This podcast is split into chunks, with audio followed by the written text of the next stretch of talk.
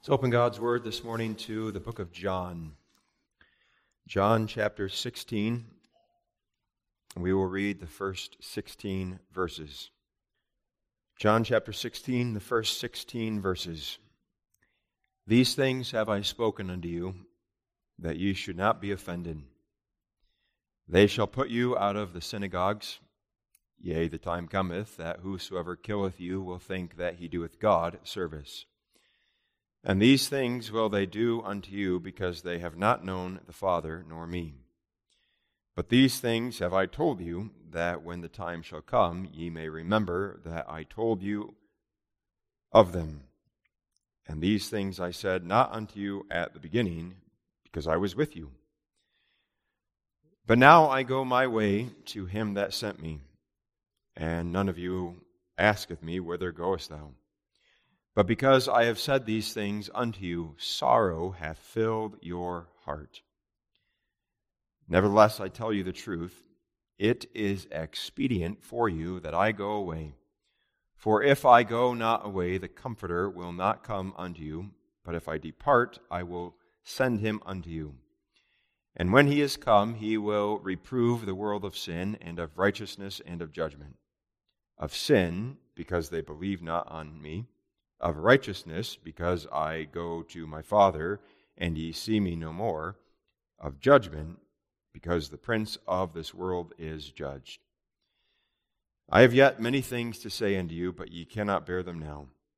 Howbeit, when he, the Spirit of truth, is come, he will guide you into all truth. For he shall not speak of himself, but whatsoever he shall hear, that shall he speak, and he shall he will show you things to come. He shall glorify me, for he shall receive of mine and shall show it unto you. All things that the Father hath are mine. Therefore said I that he shall take of mine and shall show it unto you. A little while, and ye shall not see me. And again a little while, and ye shall see me, because I go to the Father. Thus far we read God's word. It's on the basis of this passage and many others that we have the instruction of the Heidelberg Catechism in Lord's Day 20. This is found in the back of our blue songbooks after all the songs on page 12. Practice of our congregation to use the Heidelberg Catechism as a guide to help us understand the basic truths of Scripture. This morning we consider Lord's Day 20, found on page 12 in the back of our Psalters. What dost thou believe concerning the Holy Ghost? First, that he is true and co eternal God with the Father and the Son. Secondly, that he is also given me to make me by a true faith partaker of Christ and all his benefits, and that he may comfort me and abide with me forever. As with most every catechism, our Heidelberg Catechism treats four main topics the Apostles' Creed, the sacraments, the Ten Commandments, and the Lord's Prayer. And we are still considering the first of those four main topics, namely the Apostles' Creed. We have been going line by line through the Apostles' Creed, that summary of the Christian faith, to have a clear understanding of what it is we believe and confess as Christians. But now, within the Apostles' Creed, in the Catechism's explanation of it, we come to a new subsection. For the Catechism has taught us that the Apostles' Creed can be divided into three main sections. The first concerning God the Father and our creation, the second concerning God the Son and our redemption, and the third concerning God the Spirit and our sanctification. We have finished that middle subsection of God the Son and our redemption, and now we begin that third subsection of God the Spirit and our sanctification. And for that reason, it's the Spirit who stands on the foreground in question answer 20, because a part of what we confess and believe as Christians in the Apostles' Creed is that we believe in the Holy Ghost, that is, in the Holy Spirit. And now this Lord's Day asks, What is it you believe about Him? Question 53 What dost thou believe concerning the Spirit and that uh, concerning the Holy Ghost? And then what follows is the Catechism's explanation. But now, to help us in understanding what we believe concerning the Holy Spirit, we turn to Christ's own instruction that he gave concerning the Spirit that last night that he was with his disciples. We turn to John chapter 16, really John 14 through 16. And we do so in spite of the fact that we recently used this same passage to consider the ascension of our Lord Jesus Christ, but because it contains instruction about his departure. But there the focus was on Christ and him leaving. Now we come back to these three chapters, chapters 14 through 16, to see what they have to teach us about the Spirit of Jesus Christ, about his identity, that he's our comforter, that he's the Spirit of truth, about his coming to us, the fact that he's sent to us, but that he, he willingly comes, and also his work, especially that work to teach us, to show us our Savior, Jesus Christ. So this morning, let's consider Lord's Day 20 using as our theme the coming, the Comforter come unto us. The Comforter come unto us. First, we'll look at his identity. Second, we will look at his coming. And third, his work. The Comforter come unto us. His identity, his coming, and his work. And I'll note that whereas normally the first point of the sermon is the longest and they get progressively shorter, we will have a relatively short first point so that we have more time for the second and the third. Child of God, put yourselves in the shoes of the disciples. You are gathered together in that upper room in Jerusalem. You have celebrated the last Passover, and now your Savior is giving you important instruction there in that upper room. But the problem is that so much of what he has had to say is quite troubling. Because during supper, Jesus told you that one of you, one of the twelve, was about to betray him. And then the news got worse because he said again and again and again, I'm leaving. I'm departing. I'm going to be with the Father. Yet a little while you have me with me. You will have me with you, and then I will be gone. And then to top it off, he's been telling you about all the persecution you're going to face how the world is going to turn on you, how the world will hate you. So that he says what he does in chapter 16, verse 2 They shall put you out of the synagogues, yea, the time cometh that whosoever killeth you will think that he doeth God service. And now, if you were a disciple sitting in that room, how do you think you would take all of this? How would you be feeling? no doubt we would be troubled, frightened, and full of sorrow. And that is indeed exactly how the disciples felt. It's clear from what Jesus says in verse 6 But because I have said these things unto you, sorrow hath filled your heart. Elsewhere he says, Let not your heart be troubled, because they were in fact troubled. They were discouraged by all that Jesus Christ was telling them. But notably, the effect of his words on the disciples was not lost on Jesus Christ. He could see it.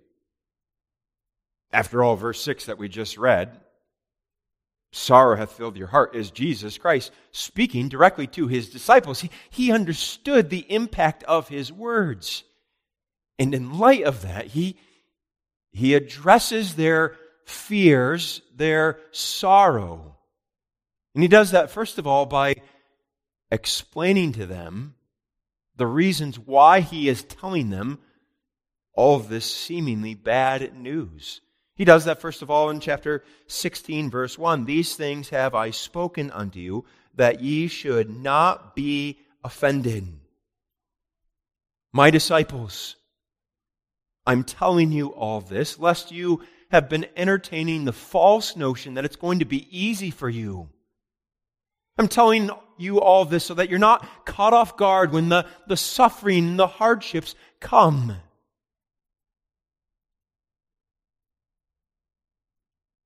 So that you're not offended at me or my doctrine, so that you do not fall away.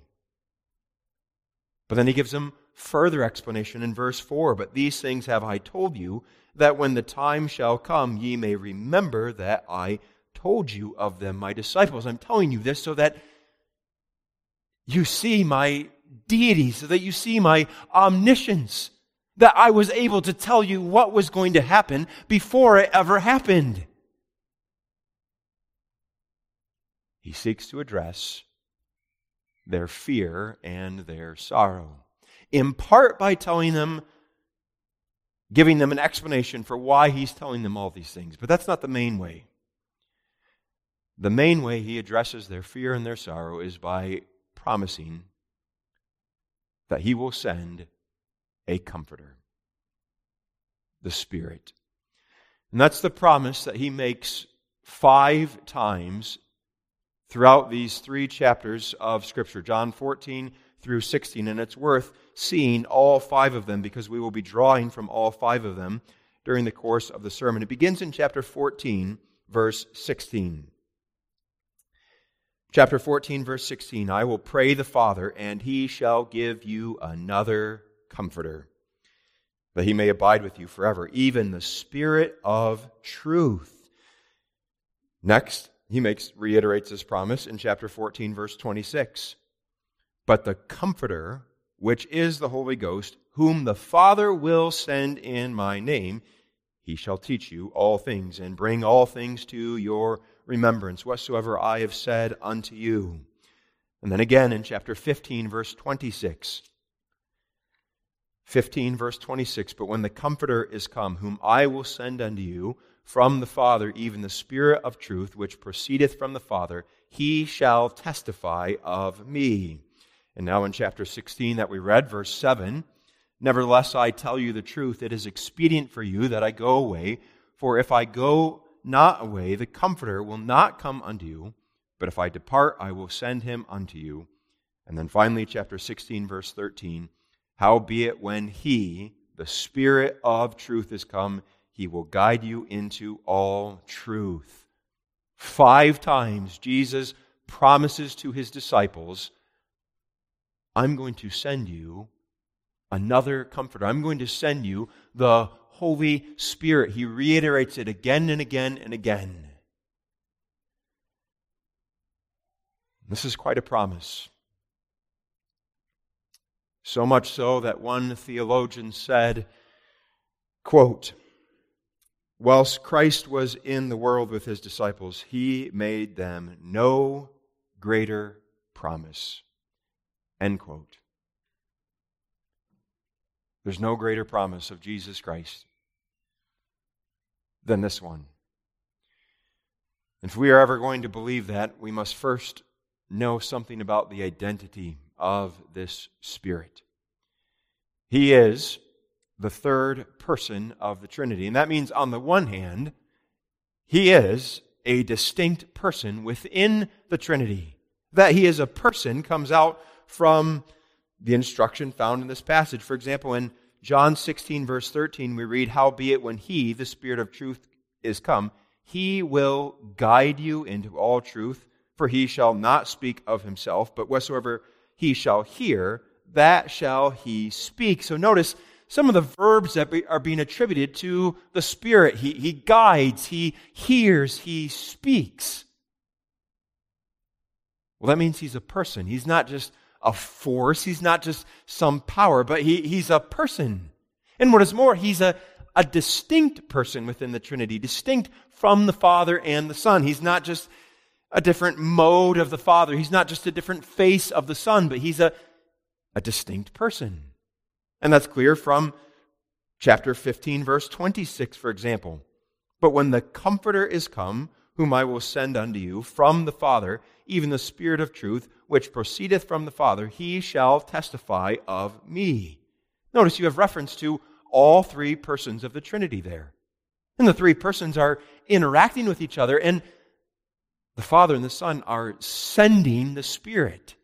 And that means he's distinct from the Father and the Son because while of our own will we can go to some place, we don't ever send ourselves anywhere. The fact that he's being sent means he's clearly a distinct person within the Trinity.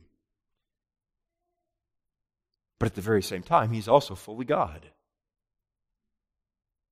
That comes out from a passage like Acts chapter 5, where Peter equates lying to the Holy Spirit with lying to God Himself. How can he do that? Because the Spirit is God Himself. And thus the Catechism teaches what it does about the Spirit. When in Lord's Day 20 we ask, What dost thou believe concerning the Holy Ghost? the Catechism says, first, that he is true and co eternal God with the Father and the Son. In other words, the Spirit is not somehow of a lower rank within the Trinity. He's not inferior to the Father or the Son. He, but instead, he's co equal with them, co eternal. He has the same divine essence, so that whatever attributes you apply to the Father or to the Son, you can apply them equally to the Spirit. And in fact, Scripture itself does that, taking divine attributes and applying them to the Spirit, teaching us He is true and co eternal God. So the Spirit here is the third person of the Trinity. But notably, when Jesus Christ promises us the Spirit, he gives us other names for the Spirit. First, he calls the Spirit the Comforter.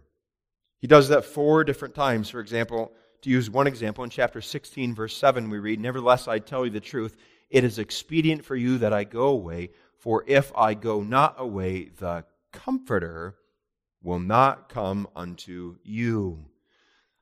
The Spirit is our comforter. That means, to use the original Greek, He is our paraclete. The paraclete is one who comes alongside of another to help that person. So that the idea is the Spirit is the one who draws near to us to encourage us, to strengthen us, to give us the aid that we stand in need of. And a part of that help that the Spirit gives is that He comforts us. There's good reason that the King James translates this the way it does, as the comforter. Because a part of His work is that He gives to us that rest, that contentedness, that peace within our souls, in spite of all the trouble and difficulty around us, by impressing upon us that we have salvation in Jesus Christ.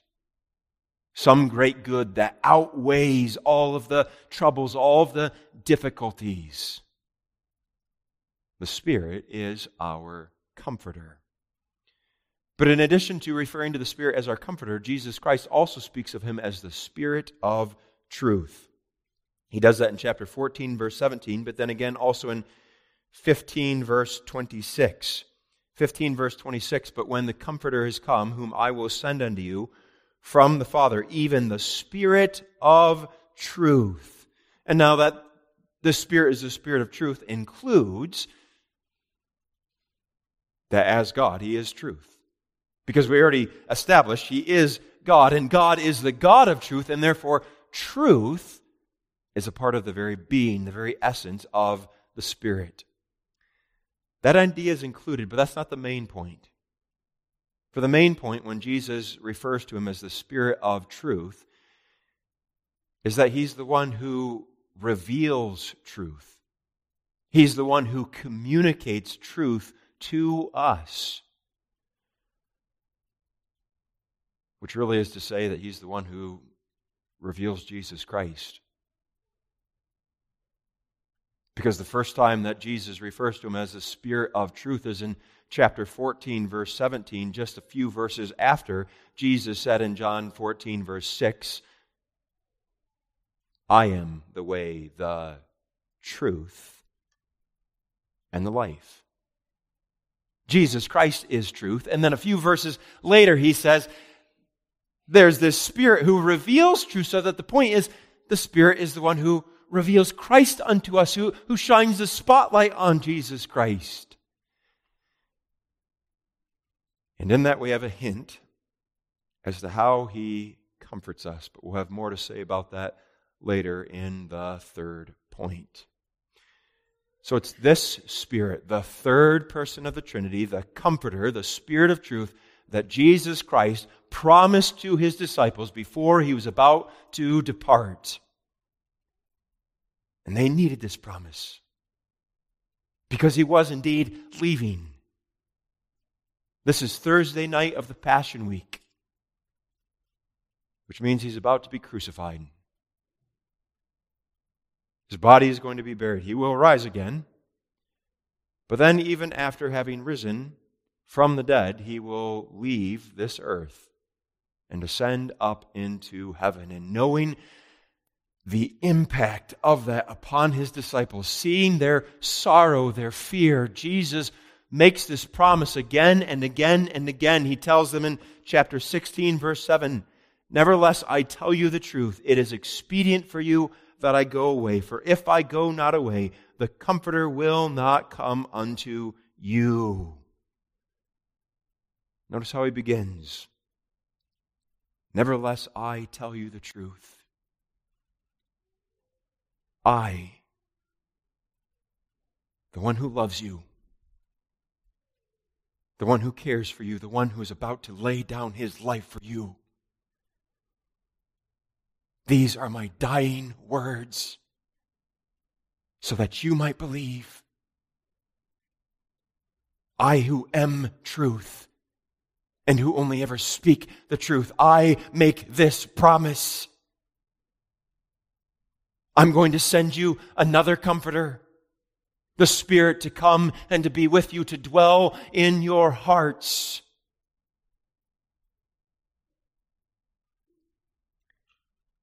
And Jesus kept that promise. For the Spirit is indeed come unto us. And that's a part of the teaching of the Catechism. Catechism says, What believest thou concerning the Holy Ghost? Secondly, that he is also given me. As God's children, we have been given the Holy Spirit. And in that connection, we want to consider the coming of this comforter. We've talked about his identity, now his coming. And regarding his coming, we need to see that he comes both as one who is sent, and at the same time, he comes of his own will, of his own accord. First, the Spirit comes as one who is sent. And specifically, this, these chapters make clear that he is sent from the Father through the Son. And that comes out when we look at the progression that's found in those five different passages that all speak of this promise of the Spirit. We will see that Jesus Christ very slowly, very carefully reveals this truth concerning the coming of the Spirit to his people. It starts with chapter 14, verse 20, verse 16. Chapter 14, verse 16. There we read, I will pray the Father, and he, the Father, shall give you another comforter. So notice, Christ starts with, it's the Father who's going to send you the Holy Spirit. And this is going to happen at Christ's request. He says, I will pray the Father. I'm going to petition God, but then it's going to be the Father who sends you this Spirit. That's where Christ starts. But then he adds a little bit in chapter 14, verse 26 when he says, But the Comforter, which is the Holy Ghost, whom the Father will send in my name. And now he's still being consistent. It's the Father who's going to send him to you. But he adds those words, in my name, which implies that in some sense, Jesus is involved in the sending. Because after all, Jesus came into this world in the, the Father's name. That is, the Father is the one who sent him, and now Jesus is saying that the Father is going to send him in my name, which implies that in some sense Jesus is involved in the sending. But it's still the Father. And there's the beginning of a progression because then he progresses further and he makes clear to his disciples, I am indeed involved. And that comes out in chapter 15, verse 26.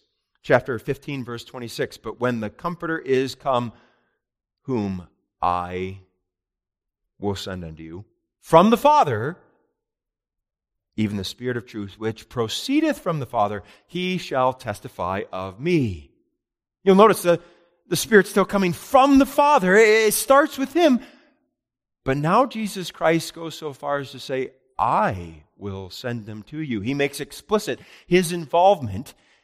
And then he takes that one step further in chapter 16, verse 7, where he speaks of him sending him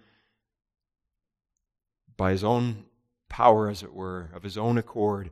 Chapter 16, verse 7 Nevertheless, I tell you the truth, it is expedient for you that I go away. If I go not away, the Comforter will not come unto you, but if I depart, I will send him unto you. And now, here, there's no mention of the Father, even. It's just Christ sending the Spirit. And this in connection with his departure, so that he's communicating that it's as the ascended Lord that he would send the Spirit. Do you see the progression? He starts with, It's the Father who sends, and he ends with, I'm the one who sends. And if we ask the question, how are we to harmonize all this? How are we to reconcile all this? The answer is that the Spirit is sent from the Father through the Son. It starts with the Father. Because as our Belgic confession rightly teaches us, the Father is the beginning, the cause, the origin of all things visible and invisible. And even within the Trinity, it's the Father who begets the Son, and it's the fa- and the Spirit proceeds from the Father. And thus Jesus Christ rightly starts with the Father. The Father sends. But at the very same time, there's a sense in which the Son sends because as the due reward for his perfect obedience to the will of the Father, the Father gave to the Son the Spirit, so that the Spirit is the Spirit of Jesus Christ. He, he gave to the Son the right to, to send forth the Spirit as his own. And that's exactly what Jesus Christ has done. It's what he did at Pentecost when he poured out the Spirit upon the church. And that's what he does in the hearts and lives of each one of us, He sends His own Spirit to give us new life, to unite us to the Son. And all this is further confirmed that it's the Spirit sent from the Father through the Son by a passage such as Acts 2, verse 33. Therefore, being by the right hand of God exalted, this is Peter talking about Jesus Christ Therefore, being by the right hand of God exalted, and having received of the Father the promise of the Holy Ghost, he has shed forth this, that is the Spirit. So the Son received of the Father the promise, and then the Son shed forth the Spirit. He poured out the Spirit. Now, the fact that the Son is the one who does this really serves to magnify our Savior. This is a part of his exaltation, his glory. That the man Jesus Christ was authorized, as it were, given the right to send the Spirit as his own. Really, this is more glorious than being raised to that position of sitting at God's right hand as ruler over everything. He now sends the Spirit from that position. This is something that magnifies the Son. But does it not also underscore his love and his care for the church? It does. For he has not left us comfortless. That was his those were his words to his disciples in chapter 14 verse 18. Chapter 14 verse 18, I will not leave you comfortless. And literally, he's saying, I will not leave you as orphans. Orphans. Children who have lost both their parents and who must face by themselves this big and often cruel world. Without the leadership, the care, the assistance, the guidance of their parents. Jesus Christ has not left us as orphans. But He Himself has come to us through His own Spirit. He says, I will not leave you comfortless. I will come to you. And he says that immediately after telling them that the Spirit would come, so that the point is that Christ himself comes to us through the Spirit.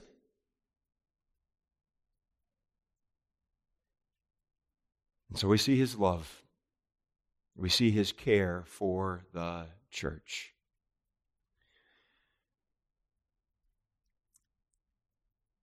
Now, if you are like me,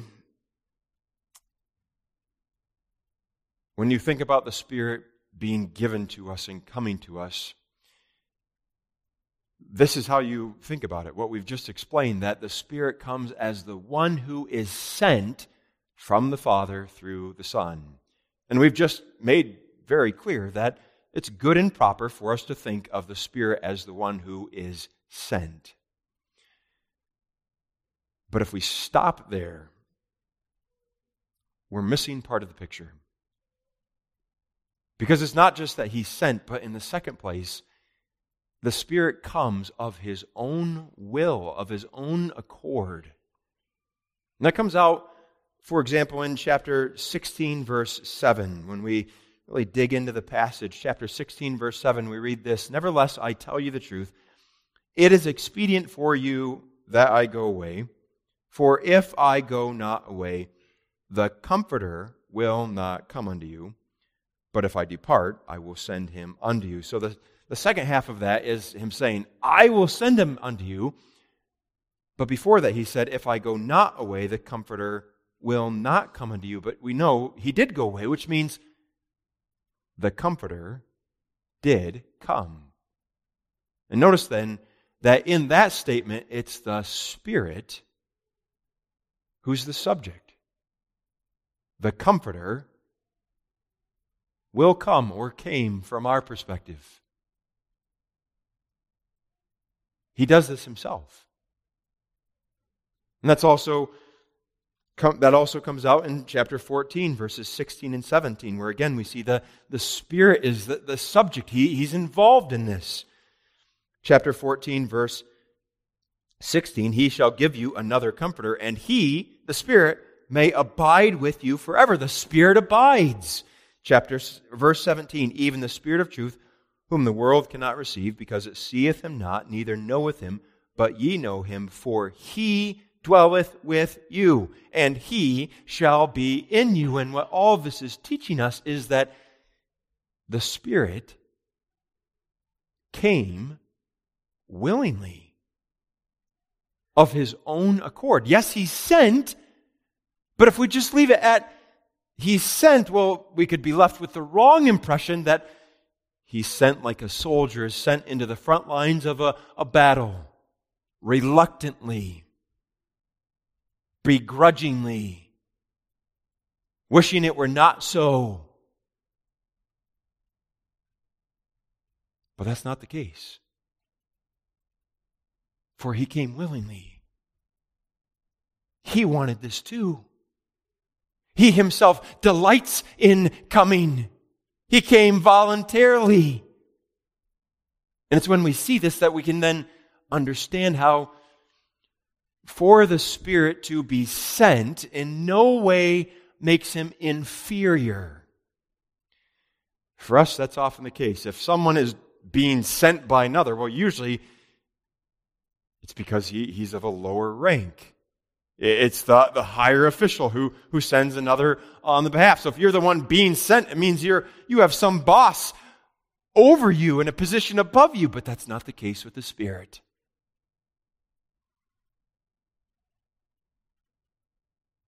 He came of his own accord. And he's the one who comes because it's in harmony with his distinct properties as the third person of the Trinity for him to come because the Spirit is the one who proceeds from the Father to the Son and from the Father, from the Son to the Father. And therefore, it's in harmony with that that he then proceeds from them to us. And so the fact that he's sent in no way makes him inferior. He's not subordinate to the Father or to the Son. He's not of a lower rank.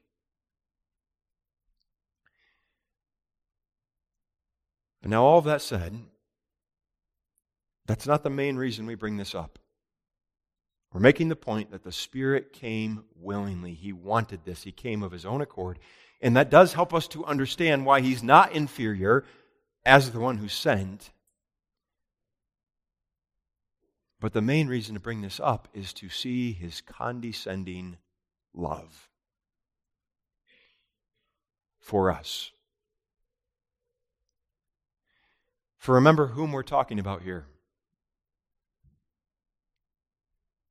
This is the one who is true and co eternal God. He is the Holy Ghost exalted above all, free from every sin and imperfection, morally perfect.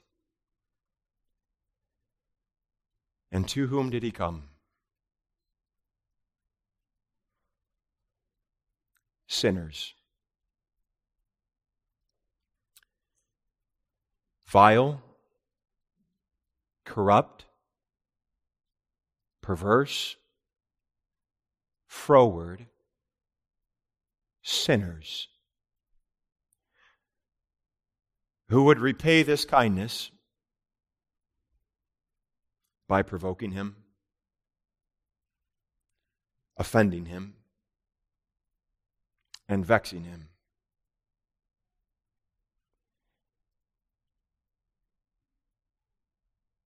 And yet he came.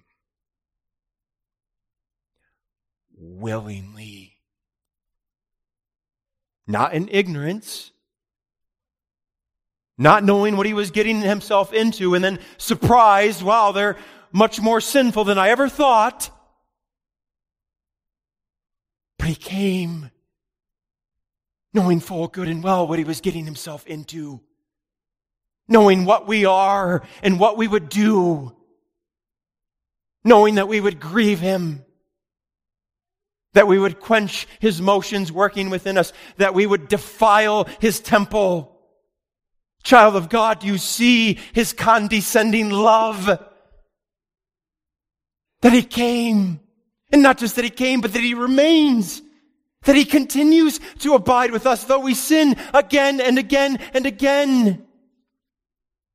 And not only that he remains, but that he continues to do us good. He continues his saving work, his, his gracious work upon us. And all of it out of a steadfast love that never wavers. Yes, we grieve him, but his love remains steadfast.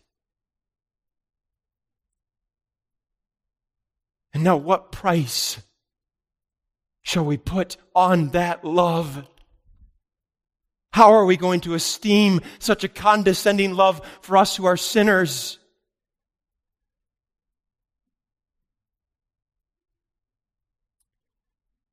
Shall we continue to grieve him by our willful sin and disobedience?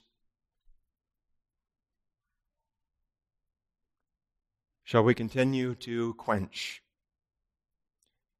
the motions of his work within us. Shall we defile the temple that he has made his own?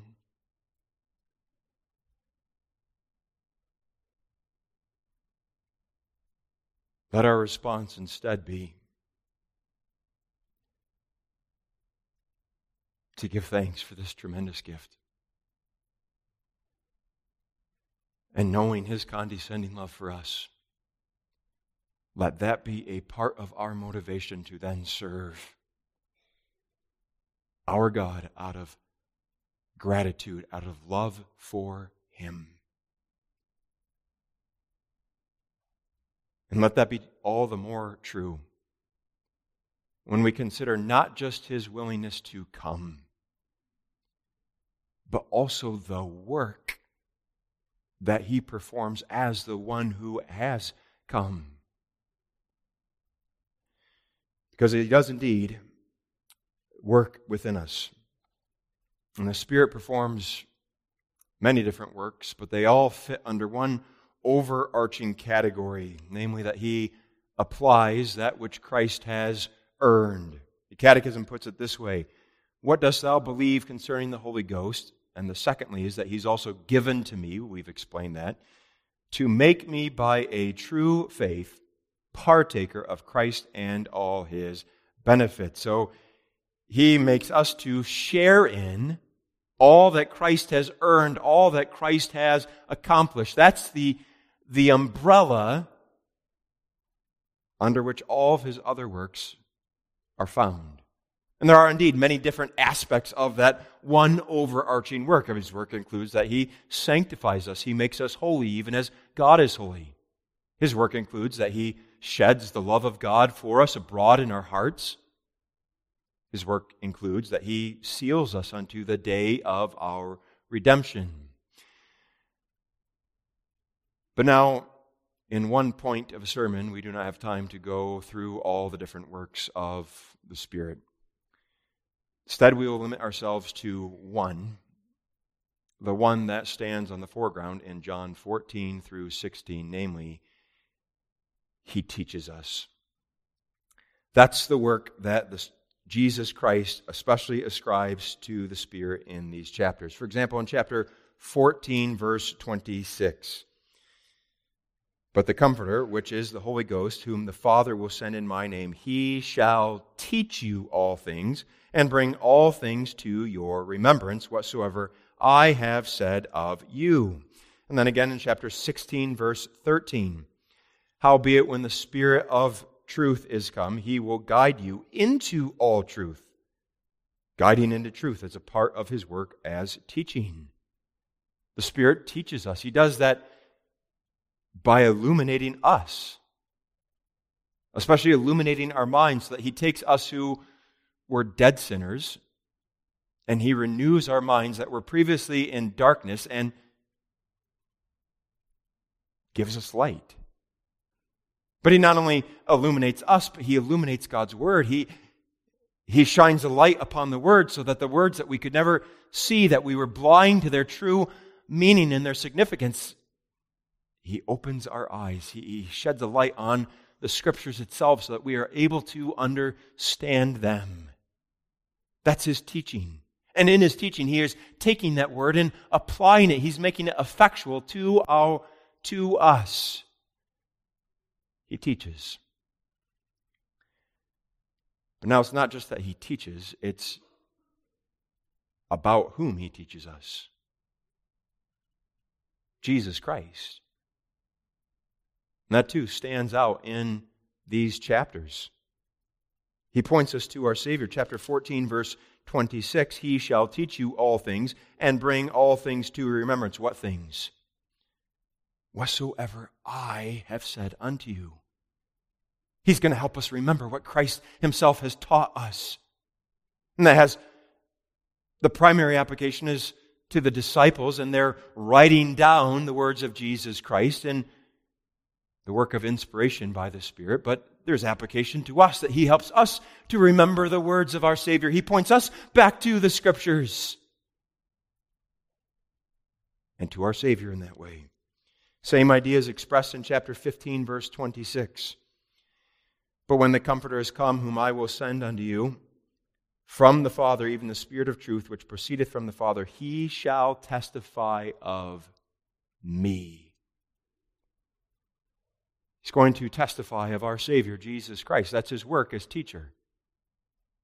And then again in chapter 16, verse 14, he shall glorify me, for he shall receive of mine and shall show it unto you. He's going to receive the revelation concerning myself and he's going to declare it. He's going to show that to you so that the point is that the work of the Spirit is to teach us about our Savior,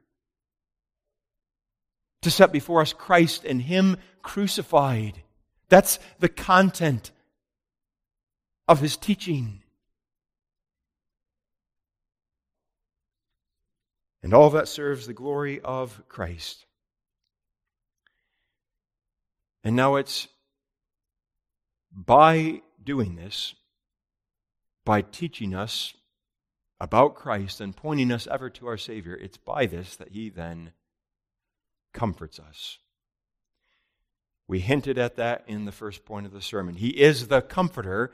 And how does He comfort us? By pointing us to our Savior. And that comes out, for example, in chapter 14, verses 26 and 27. Chapter 14, verse 26 ends with, He shall teach you all things and bring all things to your remembrance, whatsoever I have said unto you. And then verse 27, Jesus immediately follows that up with, Peace I leave with you. My peace I give unto you, not as the world giveth, give I unto you. Let not your heart be troubled, neither let it be afraid. And now we would be wrong to suppose that there's a hard stop between verse 26 and verse 27.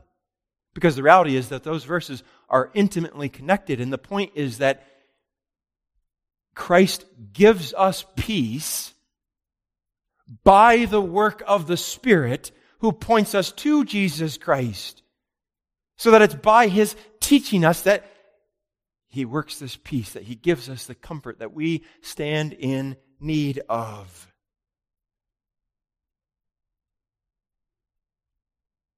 And on the one hand, this reminds us that our comfort is found in Jesus Christ.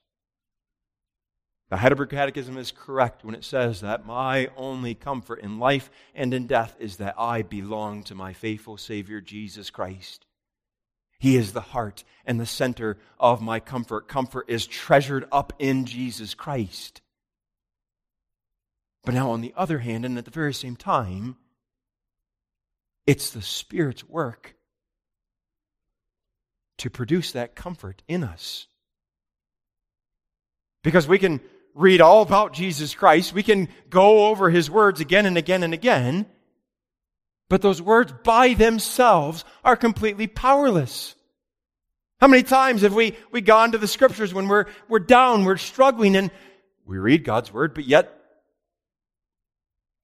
we're still discouraged. We're still afraid. We're still troubled.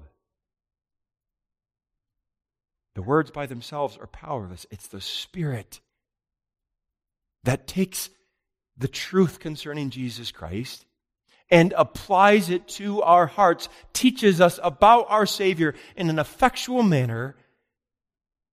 It's on account of that work that we then have comfort, that rest, that peace, that contentedness in the, the midst of all the troubles, in the midst of all the difficulties, knowing I have some good that far outweighs all of the difficulties. The Spirit does that.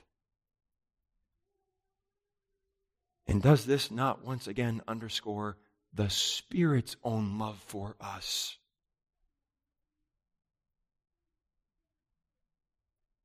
Because the implication of everything that we've said is that whatever rest, peace, joy, comfort we have at any time, by any means, is due to the work of the Spirit.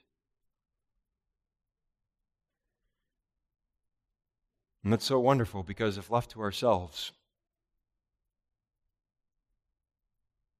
to conjure up this this joy, this happiness, this contentment, it would never happen. Especially in times of great difficulty,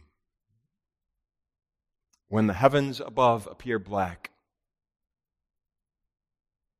when the earth beneath is trembling, and when the trials out in front of us are looming, especially ominously.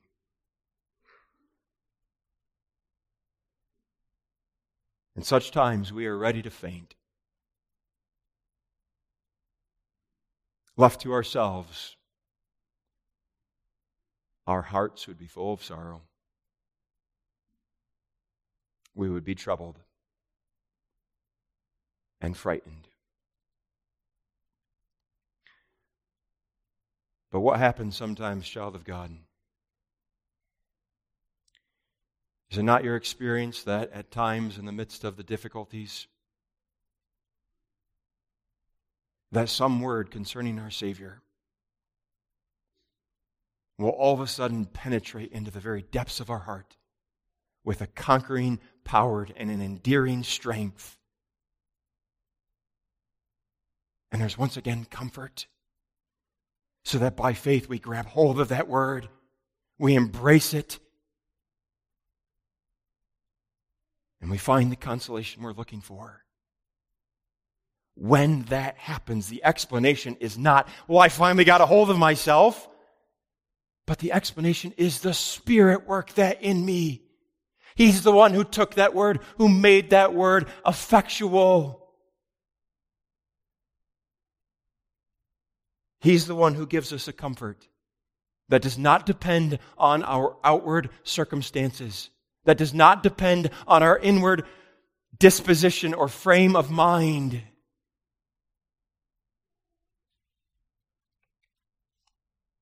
And the key is that by faith we take notice of this and that we recognize this so that anytime there is that comfort, that joy, that contentedness, that consolation, that peace within us, by faith we step back and we say, This is the Spirit's work. He is the comforter, the God of consolation. I know that there's no joy, no peace, no hope, no comfort, but that He works it, that He gives it, that He produces it within us. That's what we must see by faith. And when we recognize that by faith, consider the endearing effect of that. When we understand that the Spirit worked this in me, then the last thing I want to do is go on grieving Him by my sin. The last thing I want to do is quench any motions of his work within me.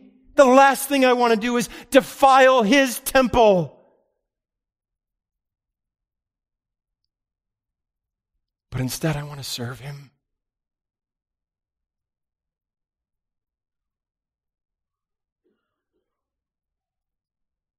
And it's when we see his work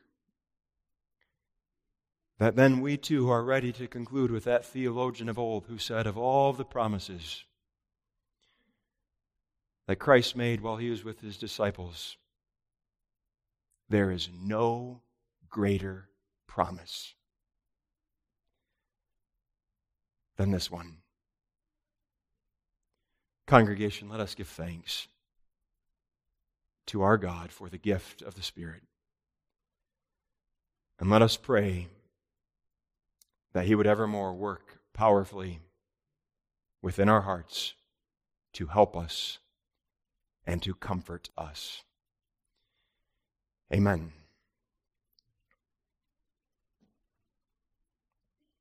Our Father which art in heaven, we thank thee for thy word, and we pray that thou wilt apply it unto our hearts and give us peace. Hear this prayer for Christ's sake. Amen.